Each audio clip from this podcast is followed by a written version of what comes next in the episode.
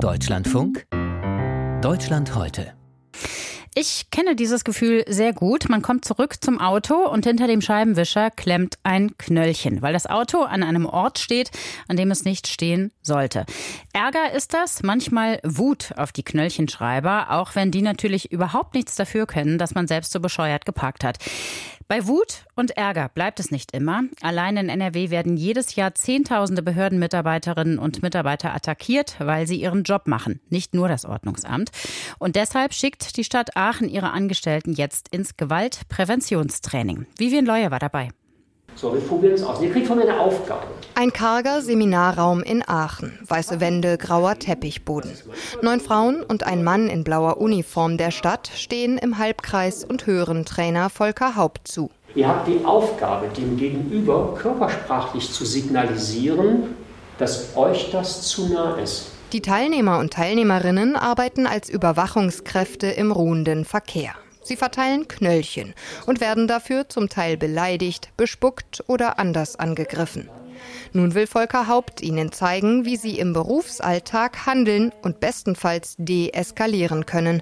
Er ist Gewaltpräventionstrainer der Stadt Aachen. Es geht um Auftreten, es geht um Standing, es geht um Kommunikation, es geht darum, ein Gefahrenradar zu entwickeln, es geht um Strategien, es geht um Körpersprache, aber es geht auch darum, organisierten Rückzug einzuleiten, bis hin zum Selbstschutz. So beschreibt Volker Haupt das zweitägige Training, das er für alle Mitarbeitenden der Stadt anbietet. Das geht im Kindergarten los äh, und hört beim Ordnungsamt, bei der Feuerwehr letztlich auf. Also alles, was es an Ämtern gibt, äh, Menschen, die im kundenintensiven Kontakt sind. Der sechsundfünfzigjährige ist ausgebildeter Pädagoge und betreibt in seiner Freizeit Kampfsport, was man ihm aber erst bei den Situationstrainings anmerkt. Seit sechs Jahren arbeitet er hauptberuflich im Bereich Gewaltprävention für die Stadt Aachen. Die Nachfragen innerhalb der Verwaltung sind gigantisch. Ich habe eine Vorlaufzeit im Augenblick von elf Monaten. Hier im Seminarraum gehen die Teilnehmenden jetzt in Zweiergruppen aufeinander zu, heben die Hand als Stoppzeichen, probieren aus, wie sie zeigen können, dass sie Abstand brauchen. Aber bitte nicht dem anderen signalisieren, Sie kommen mir zu nah.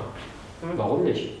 Der könnte das als Angriff äh, auf sich werten vielleicht. Also ich mache keinen Vorwurf, Sie machen etwas verkehrt, sondern ich offenbare mich und sage, mir ist das zu nah. Die erhobene Hand ist also etwas zu aggressiv, der Schritt zurück eventuell zu unsicher.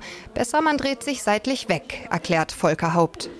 Zurück an den Seminartischen sprechen die Teilnehmenden über mögliche Waffen, mit denen sie auf der Straße zu tun bekommen könnten. Also theoretisch kann alles zur Waffe gemacht werden. Mhm. Ähm, auch das Auto kann als Waffe eingesetzt werden. Absolut. Also Stechwaffen in allen möglichen mhm. Varianten. Alles, was in irgendeiner Form Ecken, Kanten oder Spitzen hat.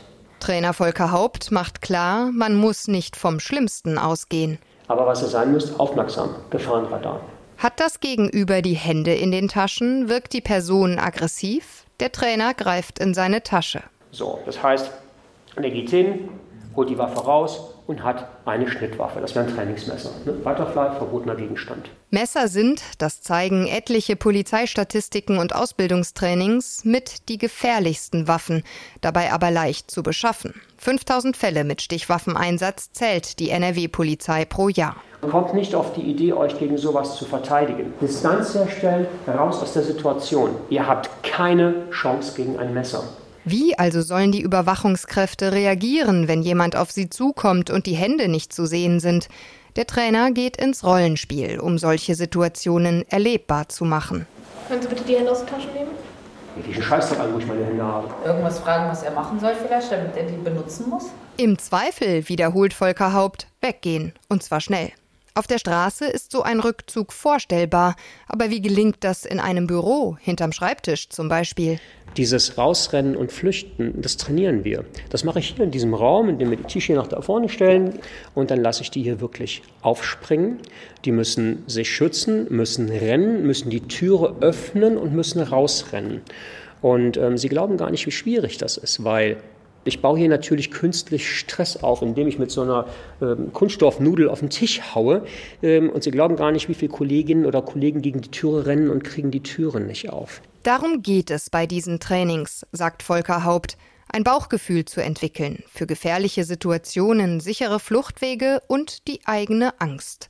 Das erklärt er auch den Teilnehmenden. Unter Stresssituationen rufen wir das Verhaltensmuster Nummer eins an. Das ist das, was gespeichert ist. Wer sein Verhaltensmuster kennt, kann darauf reagieren.